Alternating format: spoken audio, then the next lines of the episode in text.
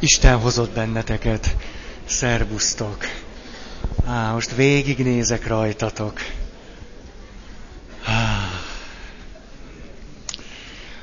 A csúcs élményekről beszélünk Mászló nyomán. Vettünk azt hiszem hetet, gyorsan elismétlem őket, és azért jutottunk el ide, mert kiindultunk egy modellből, tapasztalat, értelem, hit, és a tapasztalásnak úgy tűnik, hogy van egy nagyon tanulságosan egységbe fogható világa, amikről így beszélhetünk, hogy csúcs élmény vagy csúcs tapasztalat. Hogy a tapasztalatainkból kiemelhetünk egy kisebb kört, és ezek a tapasztalatok, amelyeket úgy nevezünk el, hogy csúcsélmény, megfelelő vagy meghatározható sajátosságokkal bírnak. És most megpróbáljuk összeszedni a csúcsélmény tapasztalatából kiemelhető specifikumokat.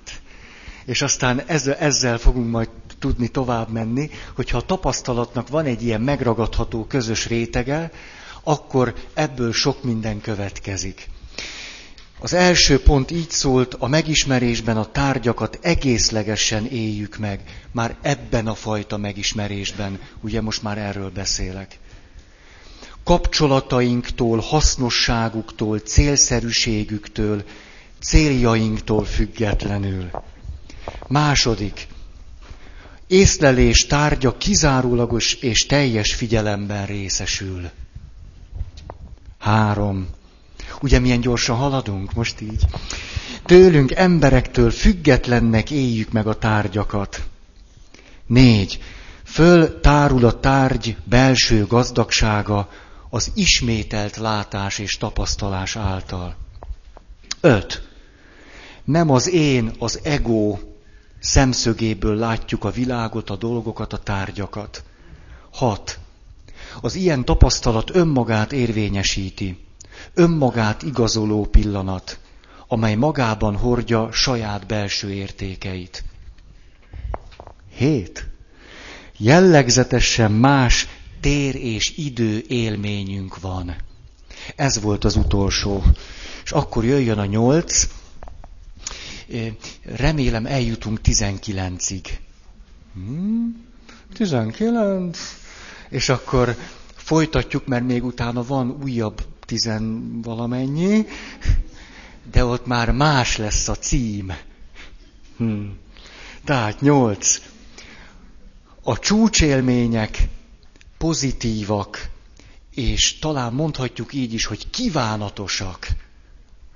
Akinek van ilyen tapasztalata, már pedig mindenkinek van ilyen tapasztalata, azt mondjuk, hogy ezek a csúcsélmények jók voltak nekünk. És itt Mászló mond egy fontosat. Az, hogy jók voltak nekünk ezek a tapasztalatok, nem azt jelenti, hogy nem éltünk át közben mondjuk egy szent rettenetet. Hogy nem éltük át a magunk voltának töredékességét, vagy amit talán alázatnak is lehet hívni. Hogy egy szent félelem nem volt meg bennünk, de bizony ezek a csúcsélményekben is lehetnek. És mégis, ha visszagondolunk, azt mondjuk, hogy mégiscsak jó volt. Nem volt ez rossz. Bár volt bennem valami, a, milyen sokféleképp érthetjük ezt a szót, hogy lenyűgözöttség. Hogy a nyűg szó azért benne van. Ah, jó dolog lenyűgözöttnek lenni, de azért nem tudom, egész életünkben lenyűgözöttnek lenni, nem biztos. Szóval, hogy ebből a szempontból maga az élmény, amit átélünk, lehet kettős, de mégis pozitív és kívánatos. A, ezek azok a tapasztalatok, amelyek, hogyha, ha, amelyeket ha átéltünk, akkor valahogy jól jövünk ki belőlük. Azt mondjuk, hogy bár lehet, hogy ez és ez is volt benne, de mégis úgy, ahogy van, ez az egész nekem nagyon jó volt. Hmm. Isten kapcsolatban a szent élményhez kötődően szent rettenet, az nagyon vele járója tud lenni. A, az Isten nem csak barátom, hanem Uram és Istenem. Ha valaki mindig csak gagyizik az Istennel, az elég ciki, hogy ilyen paposan fejezzem ki magam. Hát ha valaki Isten csak a barátjának tartja, hát én nem tudom. Aha. Azt mondja, hogy ezekben az élményekben minél feljebb jutunk, annál inkább nem ütközünk meg a dolgokon. Nem ütközünk meg a másikon. Kierkegaardnak van egy zseniális mondása. A Hit iskolája című művében azt mondja, a hittel szemben nem a kételj áll, hanem mi. Jaj, de jó. Most hagylak titeket. Azt mondja Kierkegaard, a hittel szemben a botránkozás áll. Hit és kételj elég jól megférnek egymással. Sőt, a kételj előföltétele annak, hogy mélyebb hitre jussunk. A hittel szemben a botránkozás áll.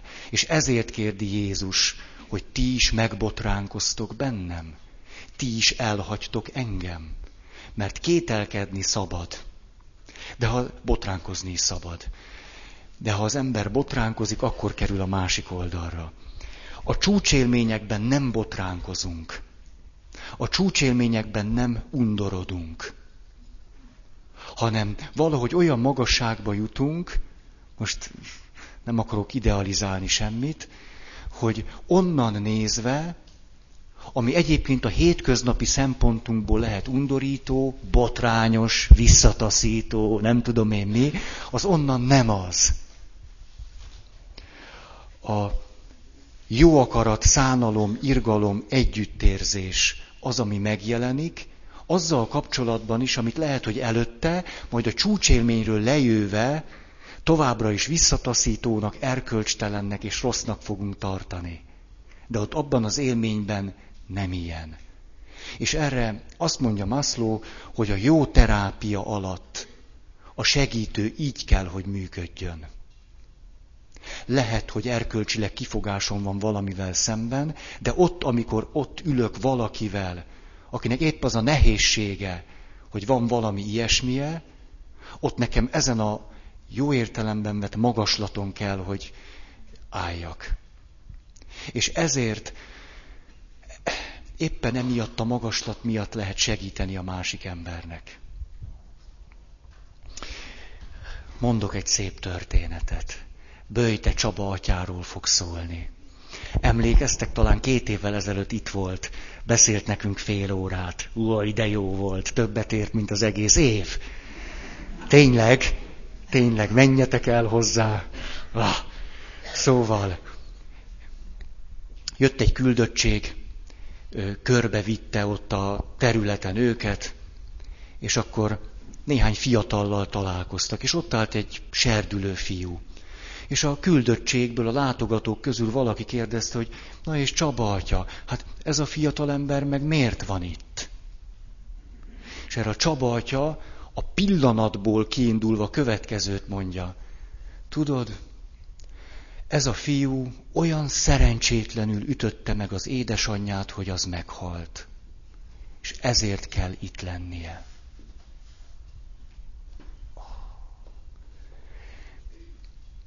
Mit szóltok ehhez a mondathoz, ami valakiből így kijön? Olyan szerencsétlenül ütötte meg az édesanyját, hogy az meghalt. Ezért kell itt lennie.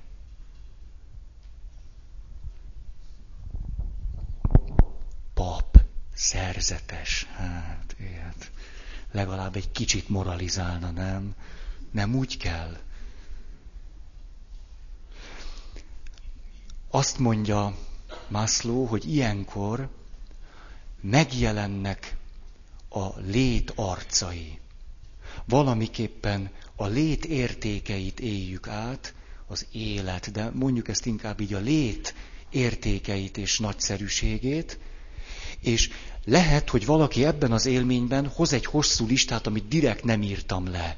Hogy van, akinek ilyenkor öröm tapasztalata van, a másik boldog lesz, a harmadik harmóniában van, a negyedik egy ilyen egységélményt él át, az ötödik egyszerűen nagyon erősnek érzi magát, a hatodik az vagy kompetensnek.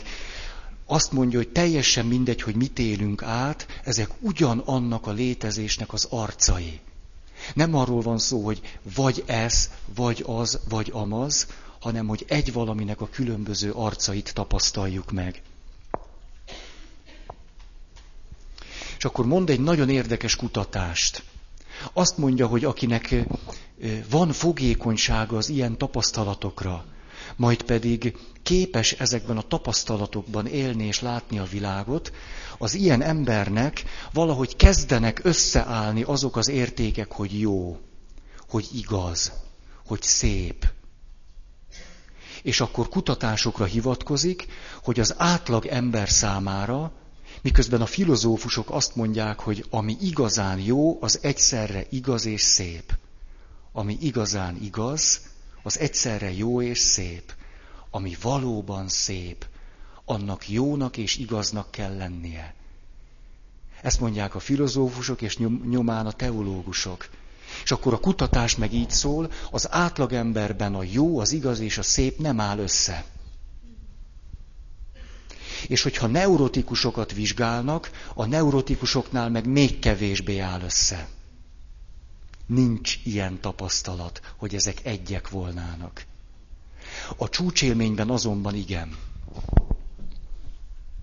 És ugye Franklhoz csatlakozva hozzátehetünk egy másik fogalmat. Jó, igaz, szép, az életnek értelmet adó. Hmm, értelmes. Ez volt a nyolcadik pont, a csúcsélmények pozitívak és kívánatosak. Kilenc. A csúcsélmények inkább egyetemesek, és kevésbé viszonylagosak. Nem annyira kultúrába, történelembe, körülményekbe ágyazottak. Mintha az embertől, kortól, időtől, tértől független realitás értékek lennének. Hmm. Életem legnagyobb Isten élményében, amikor azt tapasztaltam meg, hogy Istennel éppen eldöntjük, hogy pap legyek-e vagy nem, akkor mellékesen volt egy olyan tapasztalatom, hogy ebben az élményben Isten inkább van, mint én. Ha abban a pillanatban megkérdezték volna, hogy ki az, aki itt inkább van, akkor azt mondtam volna, hogy Isten. Hogy hiába én tapasztalok, Istennek a létezése sokkal valóságosabb, mint az enyém. Ezt én nem tudom jobban leírni nektek, csak ezt el tudom mondani ilyen végtelenül esendő szavakkal. És valószínű úgy járunk ezzel, hogy akinek volt hasonló élmény, az tudja, hogy miről beszélek. Akinek meg nem, annak semmit se jelent az, amit mondok. Csak valamilyen elvont okoskodásnak tűnik. A másik, mondjuk arhaikus kultúráknak szobrai alkotásai. Vagy kultúráknak olyan művészi teljesítményei, amelyeket ha szemlélünk, akkor egyszer csak úgy kezdjük azt a dolgot tapasztalni, hogy valahogy értjük a kultúra nélkül is. Szól hozzánk anélkül, hogy tudnánk arról a kultúráról bármit. Hozok egy példát.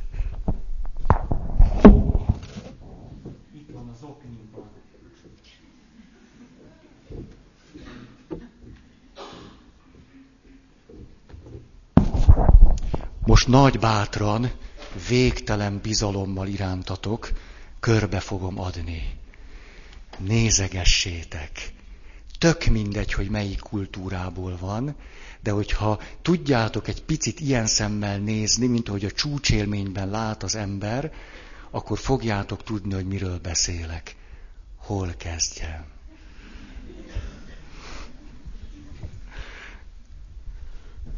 De kérem vissza, nem úgy van, hogy amikor befejeztük a mi atyánkot, akinél maradt az az övé. Bestia, bestia, látlak, hogy zsezsegsz.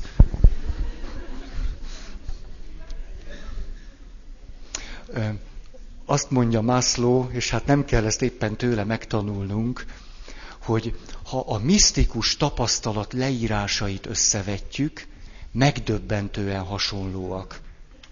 Tök mindegy, hogy egy egyiptomi paptól maradt-e ránk, az ősegyházban egy, egy egyház atya írta le, egy késő középkori női misztikustól van, vagy egy indián asszony írja le, hogy, hogy mit élt át. Hogy egyszerűen mindegy. Misztikus élmény az misztikus élmény. Tehát valamiféle, mintha tőlünk független realitást tapasztalnánk meg. Aztán azt is mondja, hogy az alkotó pillanat is egészen hasonló egy tudósnál, egy művésznél, meg mondjuk a sportolónál. És akkor van még egy érdekes megjegyzése, ezek a pillanatok egyszerre lehetnek relatívak, a másik embernek pedig egyetemesek. Lehet, hogy nekem az egyik pillanatban ugyanaz a tapasztalat relatív, majd egy másik helyzetben egyetemes. Az az élményem jut eszembe, négyen voltunk szobatársak a papnevelő intézetben, másodévben éppen. Egy olyan kis szobában laktunk, hogy tulajdonképpen, ha mind a négyen ben voltunk, akkor valamit ki kellett vinni a szobából. Na, nagyszerű élmény volt így élni. Tehát, hogy mondjuk milyen egy szobában négyen lakni, hát ez a szoba, én nem tudom, mondjuk körülbelül akkora volt, mint az a dobogó. Na, nagyon, nagyon. Tehát mindenkinek befért az ágya, az íróasztal, meg a szék. Ennyi. Ja, hát voltak beépített szekrények. És nagyon jóban voltunk ott négy papnövendék. És e, esténként elkezdtünk beszélgetni. És hogy beszélgettünk, hát az hatalmas élmény volt. Igazi találkozások voltak. Ott lettünk életre szóló barátok. És volt köztünk egy, most képzeljétek, egy görög katolikus. Ezek a görögök, a legihletettebb pillanatban képes volt fölállni és bemenni a kápolnába imádkozni. Egyszerűen hülyét kaptunk tőle. Kérdeztük nem egyszer, nem kétszer, hogy hogy a csudába tudsz kimenni akkor, amikor itt nekünk hármunknak mi élményünk van. Tehát semmi pénzért nem cserélnénk el ezt a pillanatot, te meg fölállsz és kimész. Hát fölfoghatatlan vagy. Ez jutott róla eszembe. Hogy lehet, hogy háromnak az a pillanat ilyen, a negyediknek nem. Lehet, hogy nekem egyszer ilyen, máskor meg nem. Tíz. Ez a megismerés inkább befogadó, önátadó, szemlélő, átélő és passzív, mint nem nem tudatos, akaratlagos, megszervezett, megtervezett, megdolgozott sémák szerinti, mint ahogy általában megismerünk. Minden évben el szoktam mondani, mert olyan fontos, ha az ember imádkozni akar, akkor koncentráltnak kell lennie. De nem feszült koncentrációra van szükség, mint a sportban, hanem ellazult koncentrációra, mint a meditációban. Egy imádság, amiben az ember nem koncentrált, az semmi, akkor szét vagyunk esve darabjainkra. Abból semmi nem jön ki. Koncentráltnak kell lenni, de ellazultan. Ha valaki nem képes az imádság előtt erre az ellazult koncentráció állapotára eljutni, legalább valamennyire, akkor állandóan azt fogja mondani a szegény papnak, akinek már a könyökén jön ki, hogy jaj, hogyha mindig elkalandozom az imádságban, olyan szétszórt vagyok. Jaj, ezt tudnátok, hogy unom. Na jó.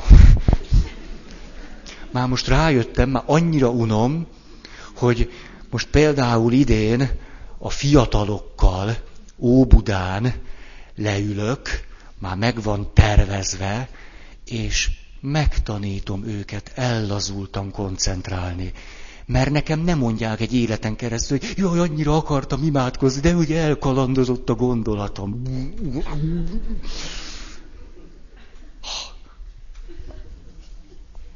Tényleg tudjátok, néha nézzük a keletieket, és hozzájuk képest nem, hogy ipari tanulók nem vagyunk. Tehát katasztrófa. Egy katasztrófa, tehát, hogy, hogy a templomainkban minden második héten a papok mondják, hogy imádkozzad meg, Józsi, imádkozd meg, imádkozz többet, imádkozzál. És közben fogalmunk sincs, hogy az emberek képesek-e az imádságnak egyáltalán az alap föltételeit megteremteni. Végtelenül, mintha kiestünk volna az ima tapasztalatból. Hála Istennek van néhány szőrzetes. Igen, ő bennük lehet bízni. Néhány szőrzetes, akit bezártak egy ilyen monasztikus világba, aztán tudjátok, amikor már halál élménye volt, mert nem lehetett kijönni, akkor rájött, hogy most vagy beledöglök, vagy megtanulok úgy imádkozni, hogy az valami örömet is jelentsen. Ugye ezért a szőrzetesek megőriztek valamit a keresztény kultúr kincseinkből. Mit jelent imádkozni? Hát különben rohangázhatnánk keletre, nem? Szörnyű. Ezért a szőrzetesekre nagy szükség van. Nagyon. Hm. Ilyenkor hagyjuk, hogy a tárgy önmaga lehessen. És mond egy gyönyörű szép gondolatot. Azt mondja, kétféleképp lehet hallgatni. Lehet agresszív módon hallgatni, és elfogadóan hallgatni. És a legtöbb ember agresszíven hallgat állandóan a saját sémáink szerint hallgatunk. Mikor beszél hozzánk a másik, állandóan arra gondolunk, hogy képes vagyok-e a saját előföltevéseim, rendszerem és modelljeim alapján téged kategorizálni. Ez az agresszív hallgatás. Mikor miközben hallgatlak, be akarlak téged kényszeríteni ide valahova, amit már én ismerek és mond egy hihetetlenül szép, kritikus mondatot a munkatársaira, terapeutákra, analitikusokra és a többire. Azt mondja, egy analitikus 60 éven keresztül képes ugyanazt a hibát elkövetni. És tudjátok, minek hívja ezt? Klinikai tapasztalatnak. Amikor a működése elején megtanult egy sémát, és 60 éven keresztül, mikor hallgat, ennek a sémának valamelyik rétegébe gyömöszöl téged bele. És semmi fejlődés, csak gyömöszölés.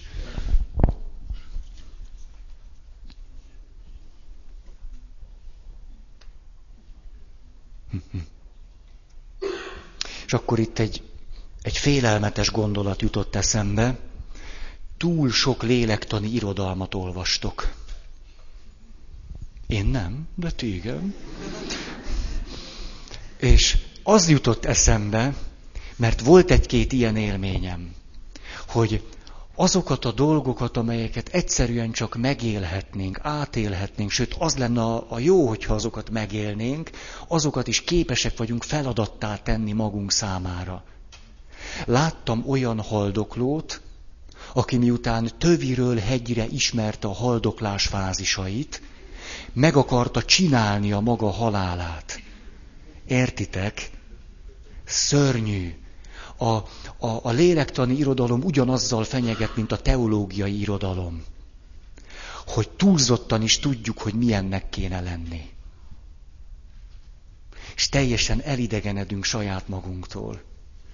És a, amilyen kritikusak vagyunk a papokkal, hogy állandóan meg akarják mondani nekünk, hogy milyenek legyünk, ugyanezt történik a lélektannal. Olvasunk egy csomó rendszert, fejlődés, folyamat, fázisok, tüdüdű, és utána belekényszerítjük magunkat ezekbe a sémákba. Hmm.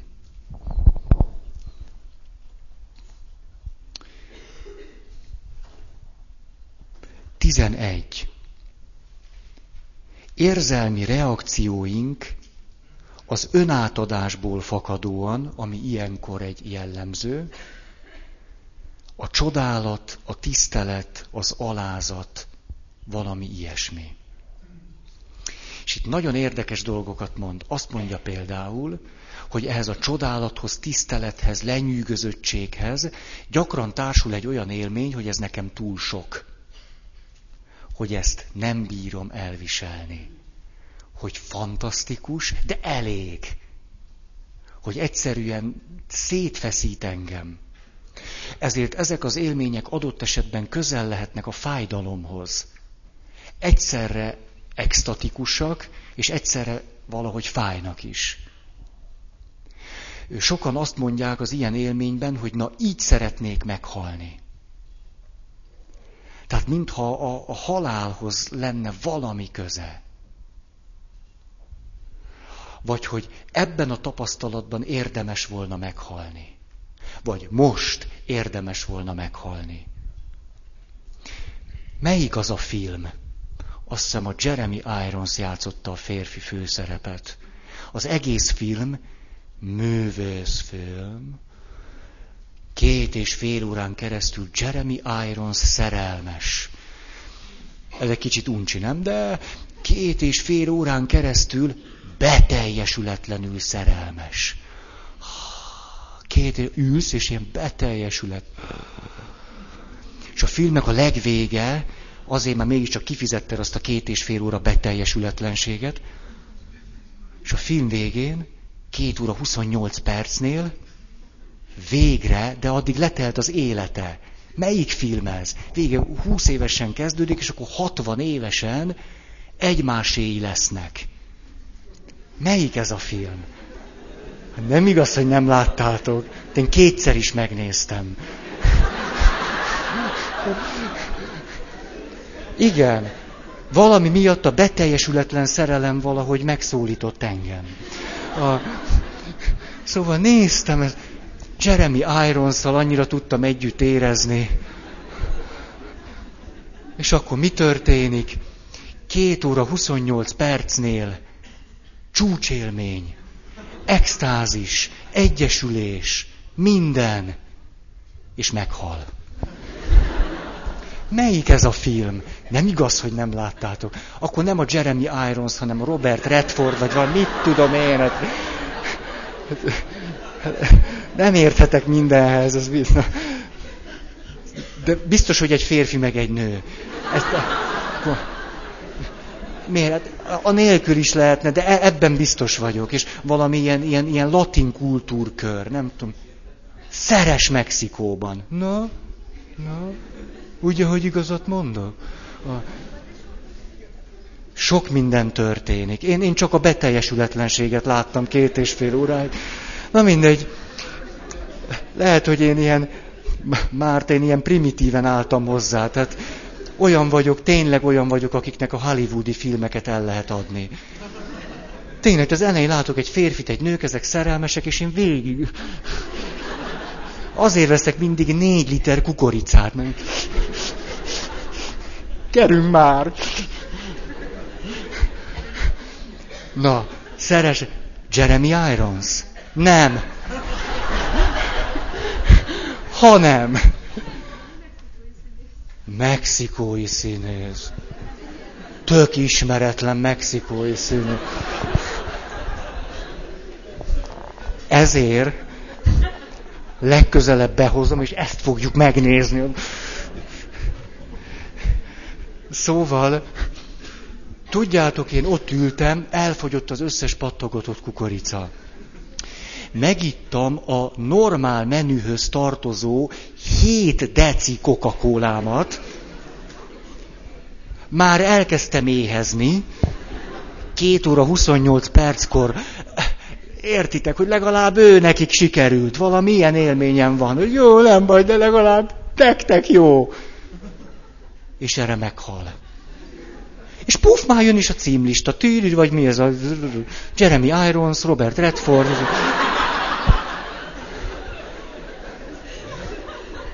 Tök ismeretlen mexikói film.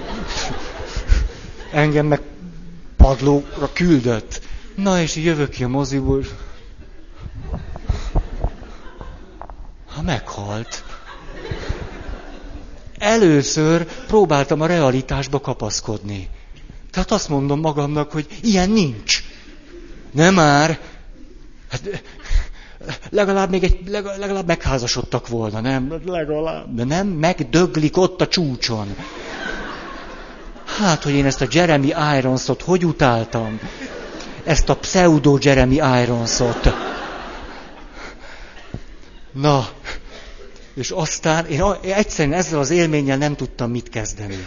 Hát itt tudnátok, szerintem ti sem, ha már megdöglöttök, akkor már azért nem tudunk vele mit kezdeni. Na, és akkor mondtam egymás után a barátaimnak, láttátok ezt a filmet? Nem bírom elfelejteni a címét. Szeres Mexikóban.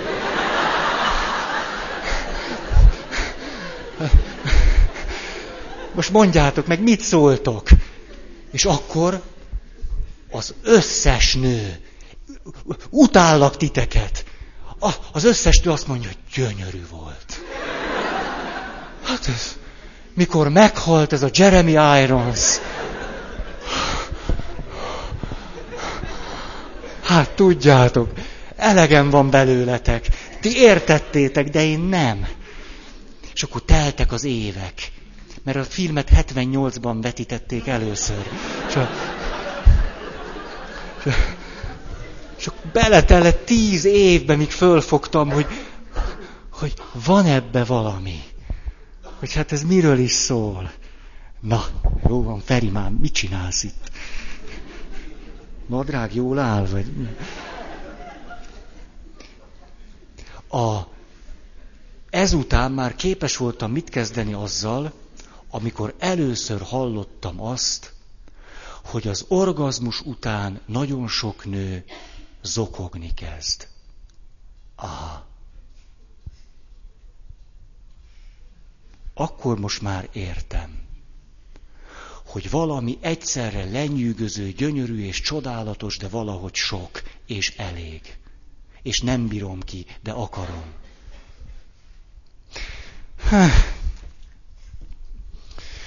Eszembe jutott, tényleg hol van a művészi alkotásom? Tegye föl már valakinél, akinél van. Hol? Nálad van? Jó. Jó. Nem lett nagyon koszos a piszkos kezetektől? Na jó. Szóval eszembe jutott, és próbálok visszaemlékezni, hogy mi jutott eszembe. 16 éves voltam, kicsit már elmúltam, tehát elég komoly, komoly 16 éves. Lehettem 17, és akkor természetesen halálosan szerelmes voltam. Beteljesült szerelem volt. És akkor én mondom ennek a lánynak, hogy te. És akkor én ilyen szerelmesen mondom, hogy milyennek látom őt. És erre a következőt mondja nekem. Feri, azonnal hagyd abba. Miért valami hülyeséget mondtam? És azt mondja, nem. Tudod te, mit beszélsz? Ha, nem, nem, nem, most így rákérdezze, nem biztos, hogy tudom. És 17 évesen nem muszáj mindent tudni, hogy miről beszélek, csak hogy mondom, mondom. És erre azt mondja ez a lány, te Feri, hát minden nő ezt akarja hallgatni, amiket te itt mondasz. Hát most azonnal hagyd abba, mert még tovább folytatod, megőrülök ettől. Hogy sok, sok, tehát hagyd már abba. Ezt a szülei is így gondolták.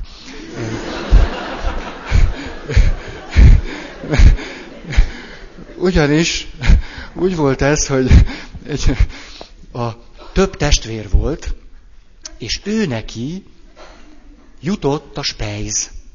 Tényleg így volt, nagy volt a spejz, és ezért kipakolták, és hogy legyen az én kedvesemnek külön szobája, ő lakott a spejzban.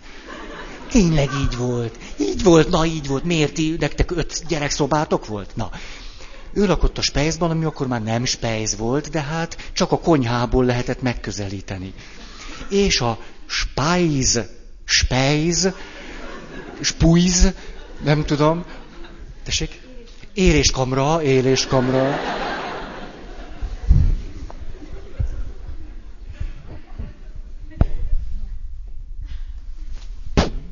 Magyarul, magyarul, az élés kamrának a fala az a szülők szobájával volt határos. És hát én 17 évesen mit tudtam, hogy mit beszélek, de beszéltem folyamatosan. Tehát egy-egy találkozásunk úgy zajlott le, hogy én egy órát beszéltem, akkor vacsoráztunk, és nem tudom. Szóval, a, tehát, ahogy így órák hosszat beszéltem, egyszer csak vasárnap meg vagyok hívva ebédelni. És a tücsörgünk, és azt mondja nagyon kedvesen ennek a kedves lánynak az anyukája. Te Feri, nem gondoltad azt, hogy népművelő legyél?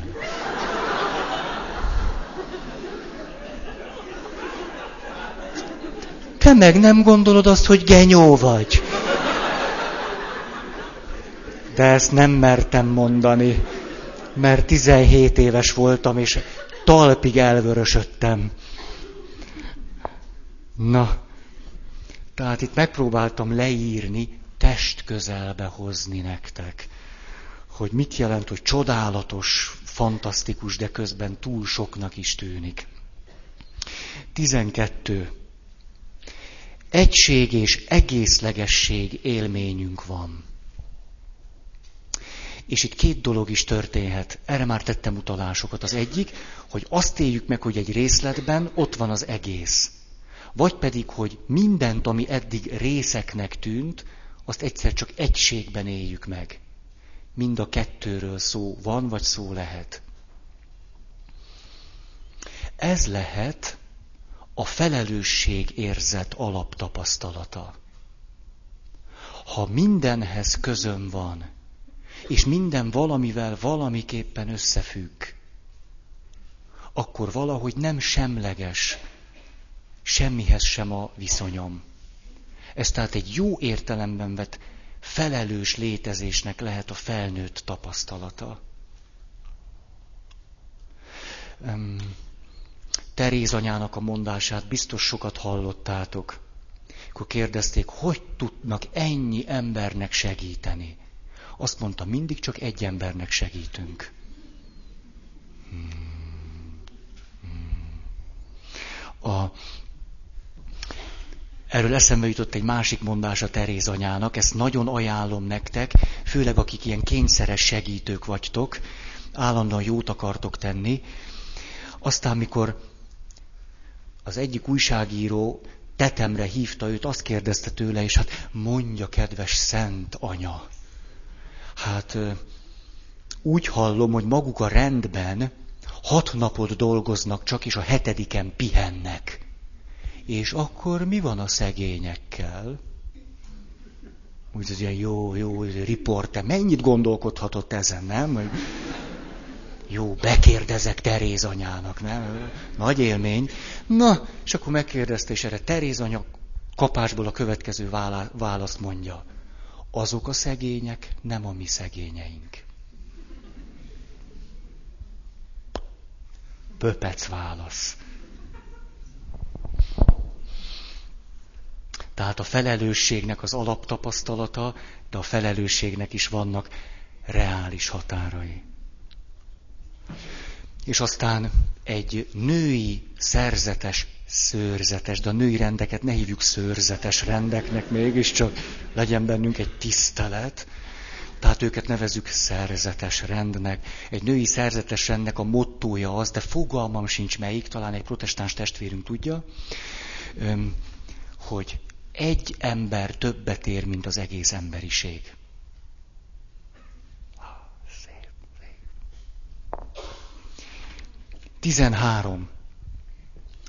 Ebben a tapasztalatban a konkrétság, személyesség, egyediség nem oldódik föl az egyetemességben, az abstrakcióban.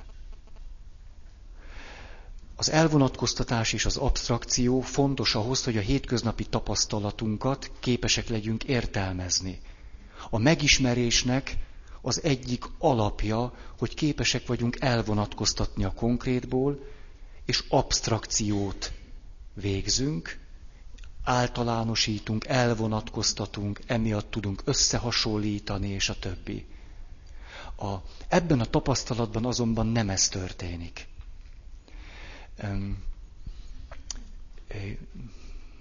megmarad a tapasztalt tárgy egyedinek, egyszerinek, megismételhetetlennek, maga az élmény is megmarad ilyennek. Annyira, hogy még annak sem engedelmeskedik, hogy az egyetemes nyelv kifejezéseivel leírható legyen.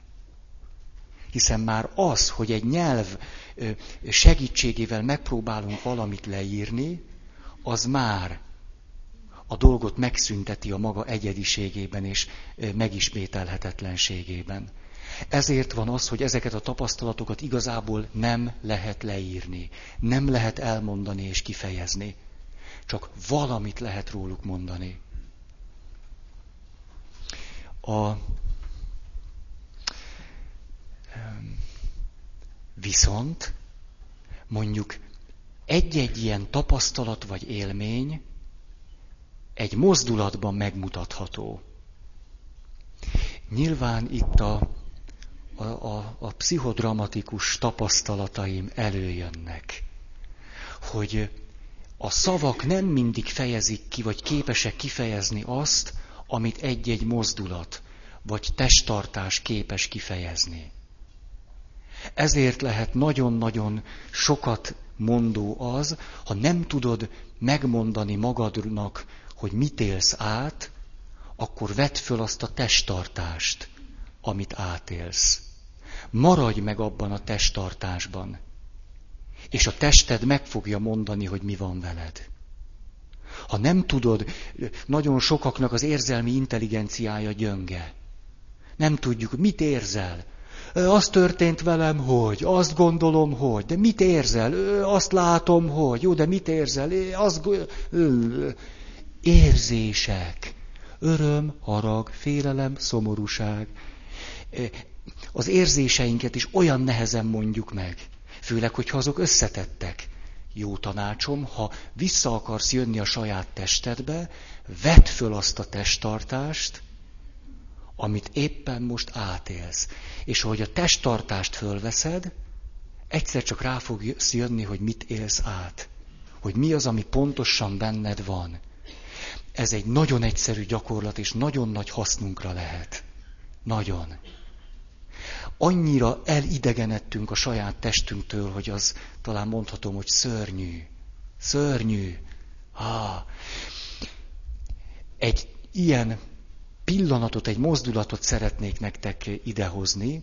Megnéztem az Eros című filmet.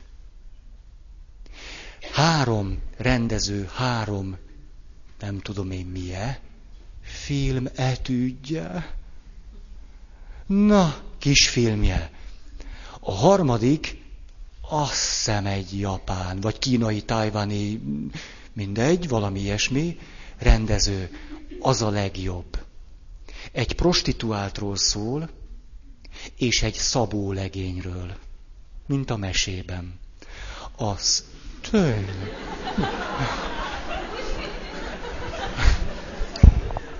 Nem olvastok cigánymeséket?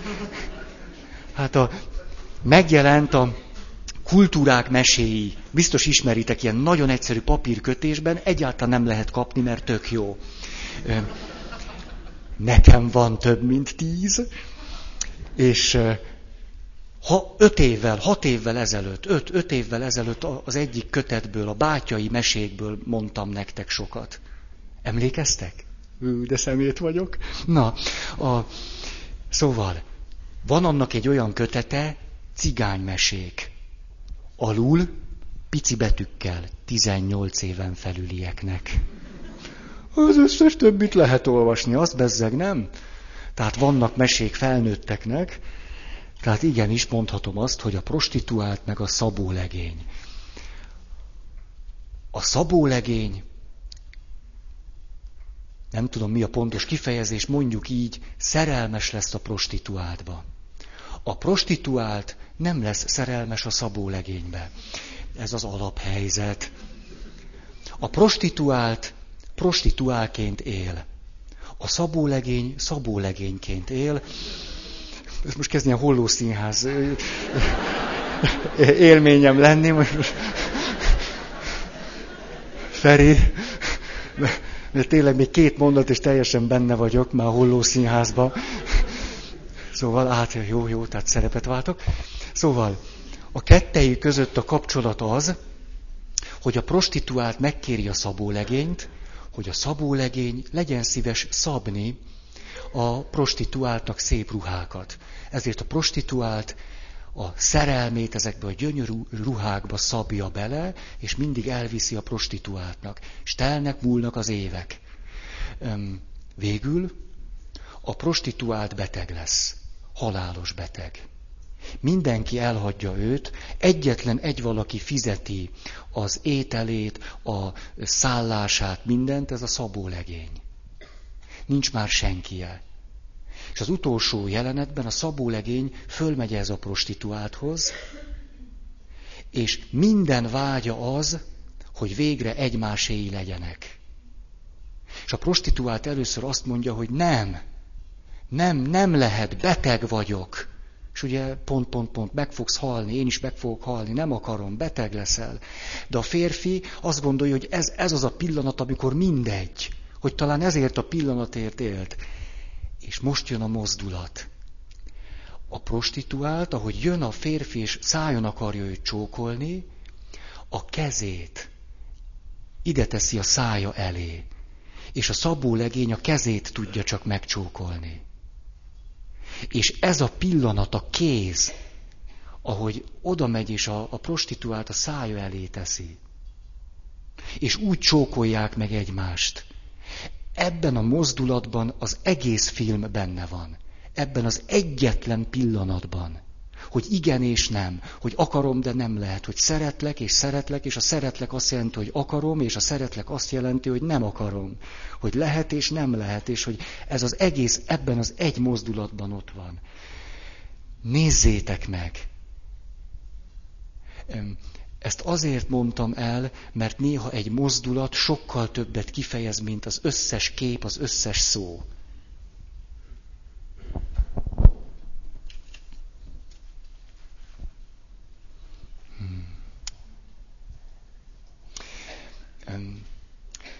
Nem szűnik meg tehát ezekben az élményekben a személyesség és az egyediség. Hát, most vasárnap azt a példabeszédet olvastuk katolikuséknál, hogy van az Úr, és az Úr ad valakinek öt talentumot, két talentumot, három talentum, az a másik, mert van neki paralelje. Tehát öt, kettő, egy. Ja, jó van, kivágtam magam. És ugye a klasszikus, hagyományos értelmezés alapján az Úr, az az Isten, ő ad talentumokat, tehetséget. És akkor ebből az következik, hogy az Úr adta talentumokat, kamatoztatjuk, plöm, plöm, plöm. Na most, ez a birodalmi nézőpontja ennek a példabeszédnek. De annyira megtanultuk, hogy ezt a példabeszédet innen lehet csak látni, mert hogy arra szoktunk gondolni, hogy az Úr az Isten, nincs benne, de mi annyira ezt szoktuk gondolni, hogy képtelenek vagyunk másképpen értelmezni. Elnézést azoktól, akik vasárnap ott voltak a, a templomban, ahol én misézek. De abban a példabeszédben szerepel egy szó erről az Úrról. Ez a szó pedig így hangzik, kegyetlen.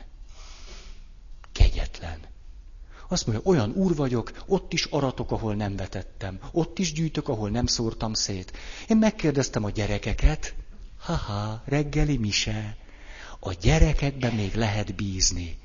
Kérdezem tőlük, mondjátok gyerekek, Mit gondoltok erről az Úrról? Kiféle, miféle ez? Rögtön azt mondják, ez egy igazságtalan. Ez kihasználja a szegény szolgákat. Még nincsenek megfertőzve a birodalmi értelmezéssel. Az egyik nagyon kedves hitoktató kísérletet tett. Elvitte ezt a példabeszédet a gyerekei közé. És megkérdezte tőlük egy fölső osztályban. Mondjátok, gyerekek, ki ez az Úr? Jézus. Mondjátok, gyerekek, hol olvastátok ezt? Tehát Jézus. Tehát Jézus, meg Jézus, Úr meg szolgák, Jézus meg mi? Hol olvastátok? Hát Jézus, Jézus. Igen, igen, a példabeszéd azzal kezdődik, hogy Jézus ezt a példabeszédet mondta. Tehát van benne valami. A, na, szóval amikor végre nem a klisék, meg nem tudom mi alapján látunk valamit, hanem a maga egyediségében. Jaj, volna egy kérdésem felétek. Szerintetek ki az egyház feje?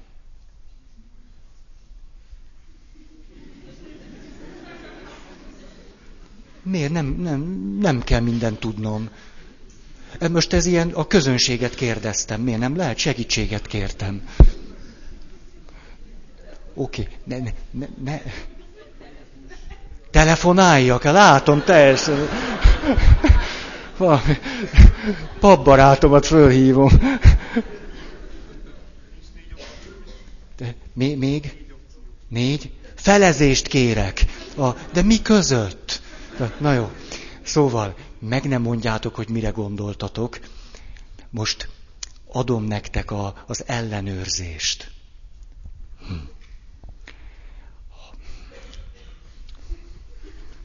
Jaj, nem, nem, nem. Szóval.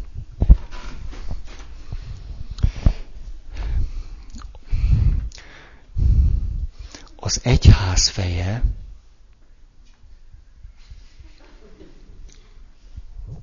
Nem a pápa.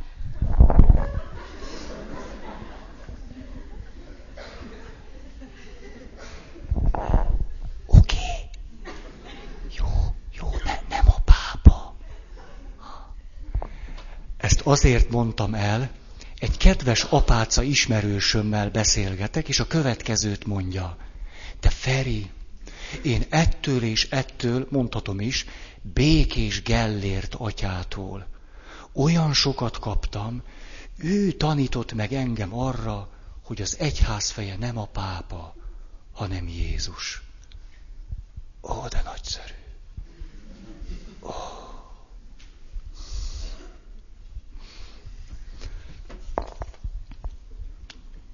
Jaj, mondok egy történetet.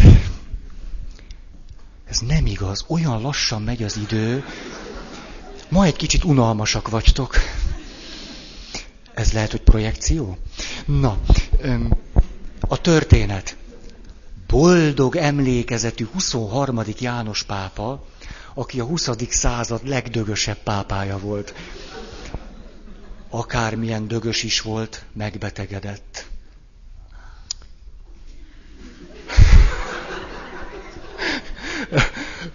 Ez jó, egy hangban mi minden lehet benne? Na, tehát a pápa úr megbetegedett. És egyik nap a másik után telt, azt nem gyógyult meg magától. És akkor az környezete azt mondta, kedves pápa úr, ennek felesett réfa, el kell menni a kórházba. És ezért, miután a Vatikánban van kórház, a Szentlélek kórház, ezért, ha mégiscsak, a, adjunk magunkra, nem?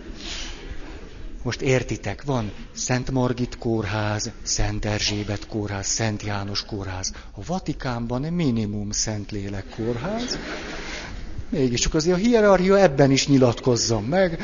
Tehát, Vatikánváros, Szentlélek kórház. És akkor, ami kedves pápánk, a világ plébános, ahogy hívták, fekszik az ágyikójában, és beteg. És ezt a kórházat, na ná, hogy egy apáca rend tartja fönn, és ők a nővérek. Többféle értelemben is. Na, és akkor, hát ha a pápa, ha a pápa fekszik az egyik ágyon, akkor nem egy valamelyik nővér megy, hanem Odaállt a nővér, idős volt és bemutatkozott, XY vagyok, a Szentlélek főnök nője.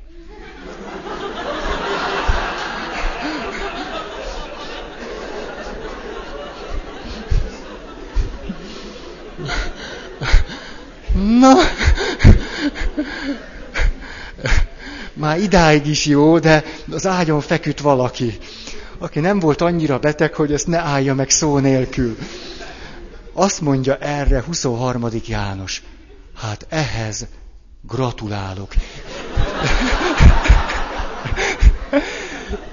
Én csak Krisztus földi hertajtója vagyok.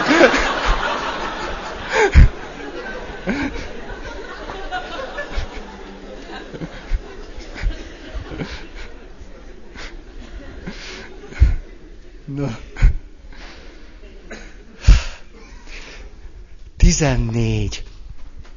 A kettősségek, konfliktusok feloldódnak ebben a tapasztalatban, vagy pedig föléjük tudunk emelkedni. Megmaradhatnak az ellentétek, de nem zavarnak minket. Megmaradhat a konfliktus, és nem éljük át konfliktusnak.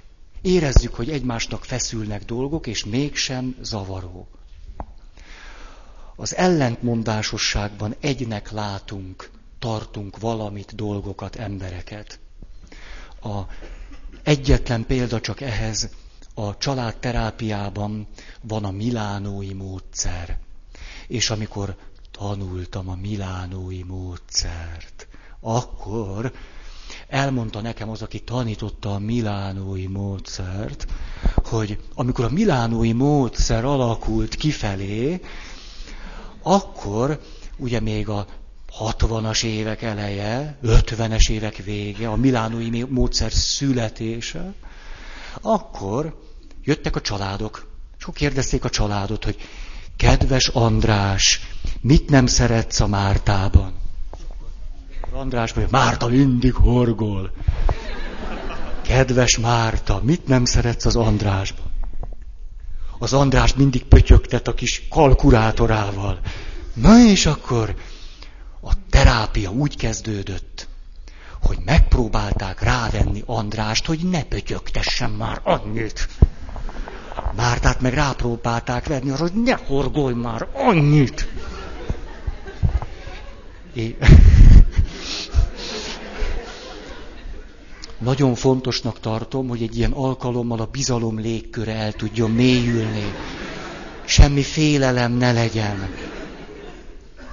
Szóval rájöttek valamire, mégpedig arra, hogy azok a dolgok, amiket a házastársak egymással kapcsolatban a legelviselhetetlenebbnek tartottak, ezek a dolgok a gyökerüknél éppen ugyanazon emberek legnagyobb erényeivel voltak összefüggésben.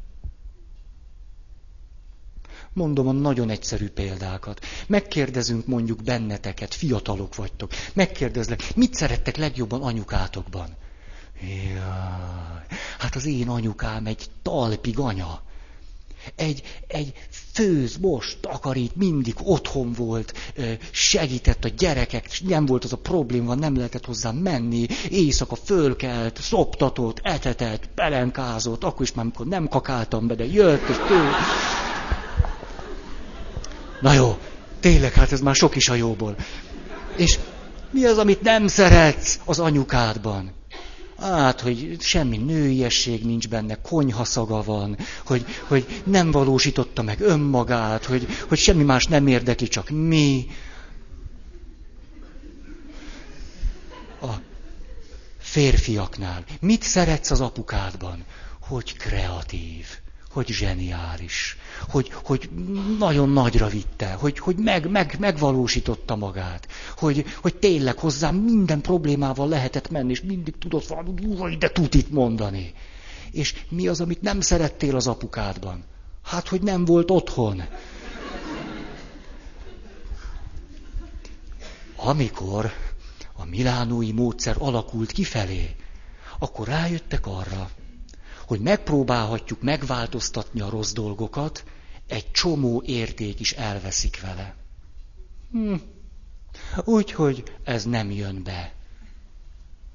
Mert a gyökerében általában ugyanarról van szó. A kettősségekkel kapcsolatban mondtam.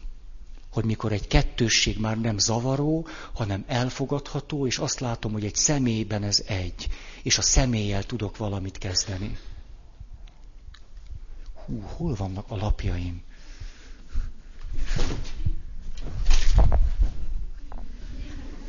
De kár, hogy nem láttátok, az élén állt a papír, az öt pontos dobás. Mert a hosszabbik éle volt, akkor lenne tíz pont, ha kisebbik élére állt volna. Mi, nem játszottatok ilyet? Nem ám, muszáj. Gyufaskatuját kell pöckölni. Nagyon jó játék. Gyufaskatuja félig lelóg, félig fönn van. Pöckölöd. Ha, ha a klasszikus gyufaskatujával játszunk, az egyik felén van valami reklám, a másik fele meg olyan lilás. A lilás fele egy pont. A színes fele három pont, ha hosszabbik élére esik öt pont, rövidebbére tíz pont. Ötvenig megyünk. De én kezdek. A... Jó, hát ezt már nagyon, nagyon elmondtam. 15. Most azért egy picit már, hogy gondoljak a jövőmre is. Hol jár a szobrom? Egész jó. Na, siessetek, mert következőre nem hozom el. 15. Ilyenkor ebben a tapasztalatban önmagunkat felül múlóvá válunk. Képesek vagyunk a szeretetre, elfogadásra, részvétre, együttérzésre, derűre, örömre. Mászló azt mondja, hogy istenszerűek leszünk. Kis ível. Ezt nem szívesen használom. Önmagunkat képesek vagyunk felülmúlni.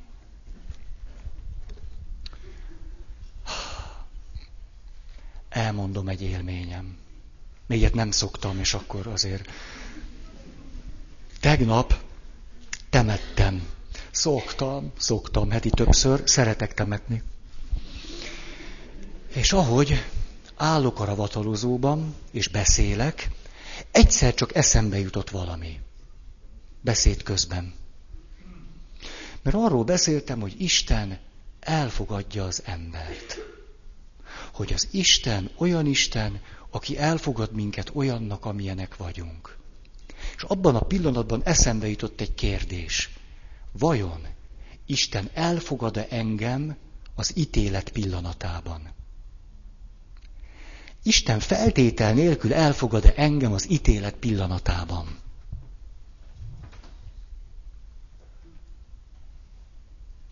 Mit szóltok? Ez a kérdés jutott eszembe az óbudai ravatalozóban tegnap. És ez annyira elkezdett foglalkoztatni, hogy gyorsan befejeztem a beszédet, és nagyon lassan mentem ki a sírhoz. Rá kell jönnöm, míg odaérek. És nagyon fontos, hogy bizonyos dolgoknál szabjunk időt magunknak, mert különben sose jutunk a végére. A következő jutott eszembe. Isten az ítélet pillanatában ugyanúgy föltétel nélkül elfogad minket, mint egész életünk során. Azonban az ítélet pillanatában az ő föltétel nélküli elfogadása az utolsó lehetőségünk arra, hogy magunkat föltétel nélkül elfogadjuk. Ami az ítélet pillanatában azt jelenti, hogy hajlandók vagyunk az összes bűnünkkel együtt látni magunkat. És ebből dolgok következnek, ott az ítélet pillanatában. Mit szóltok? Jó, nem? Annyira élvezem, hogy ezt elmondhattam nektek. Amit most mondtam, teológiai hipotézis. Tehát Szent Péternél ne hivatkozzatok rám. Mosom kezeim. Teológiai hipotézis. De nekem nagyon bejön nincs ellentétben az egyház tanításával, ezért hiszem.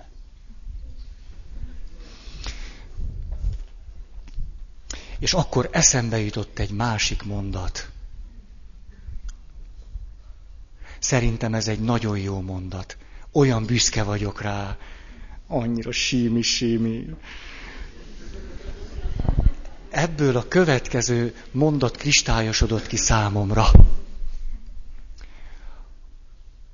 A föltétel nélküli nem. Már hogy értitek, kikristályosodott egy mondat. Hát,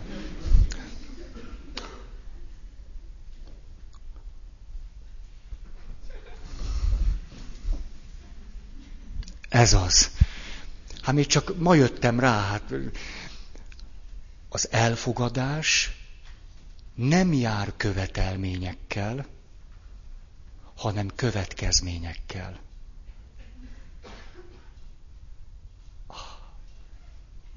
Egy föltétel nélküli elfogadásban nem támasztok követelményeket feléd, de éppen a feltétel nélküli elfogadásnak nagyon komoly következményei vannak.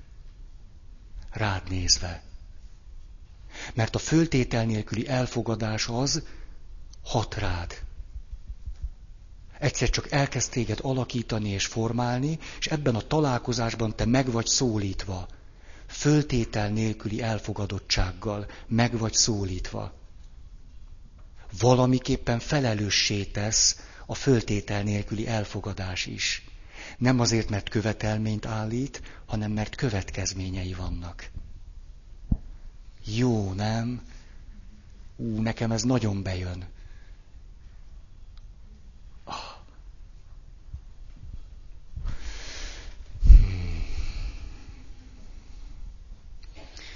Ezekben a pillanatokban elfogadhatóvá válik az, ami addig elfogadhatatlan volt. Ilyen csúcs tapasztalatokban a legnagyobb szenvedés is elfogadhatóvá válik. Természeti katasztrófák elfogadhatóvá válnak. Olyasmi, amiről azt mondtuk, hogy elviselhetetlen, egyszer csak elfogadható lesz. Azért, mert nem gondoljuk többé azt, hogy egy árvíz ellenünk szól. Hogy egy betegség direkt ki akar velünk tolni. Hogy a halál egy személyes pech. Hanem egyszer csak átélünk valamit úgy, hogy van. Hogy ez az árvíz van. Hogy a halálom van hogy az összes töredékességem van. Ez az a tapasztalat, hogy el tudom fogadni, és a legtöbb, amit róla tudok mondani, hogy van.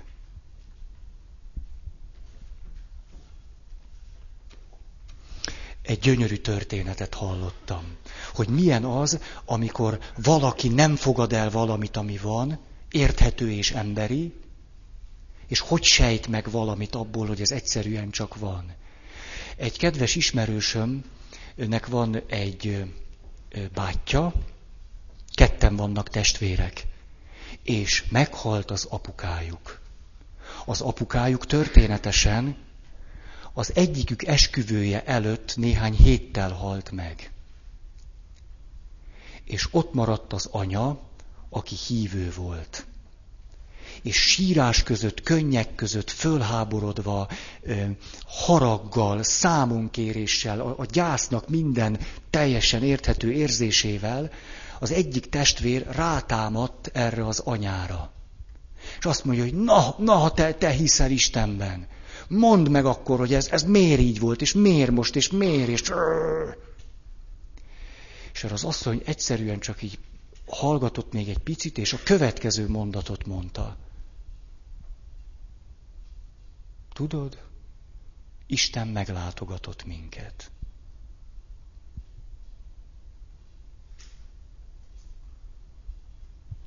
És nem mondott semmi többet.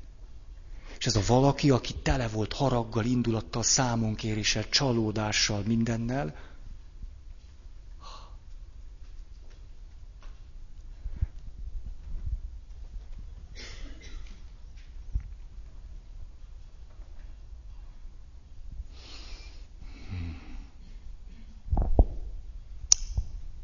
Tizenhat. Az efféle észlelés és tapasztalás nem a hasonlóságon alapuló, nem osztályozó, hanem egyedi és egyetlen.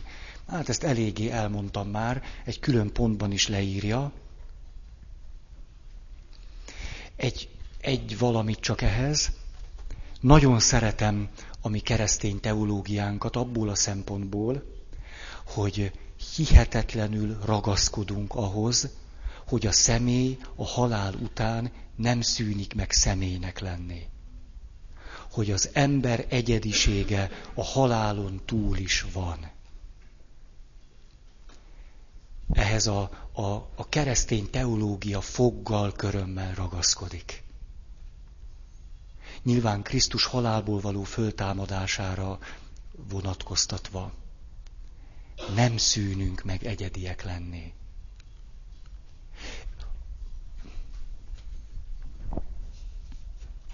És akkor én most befejezem.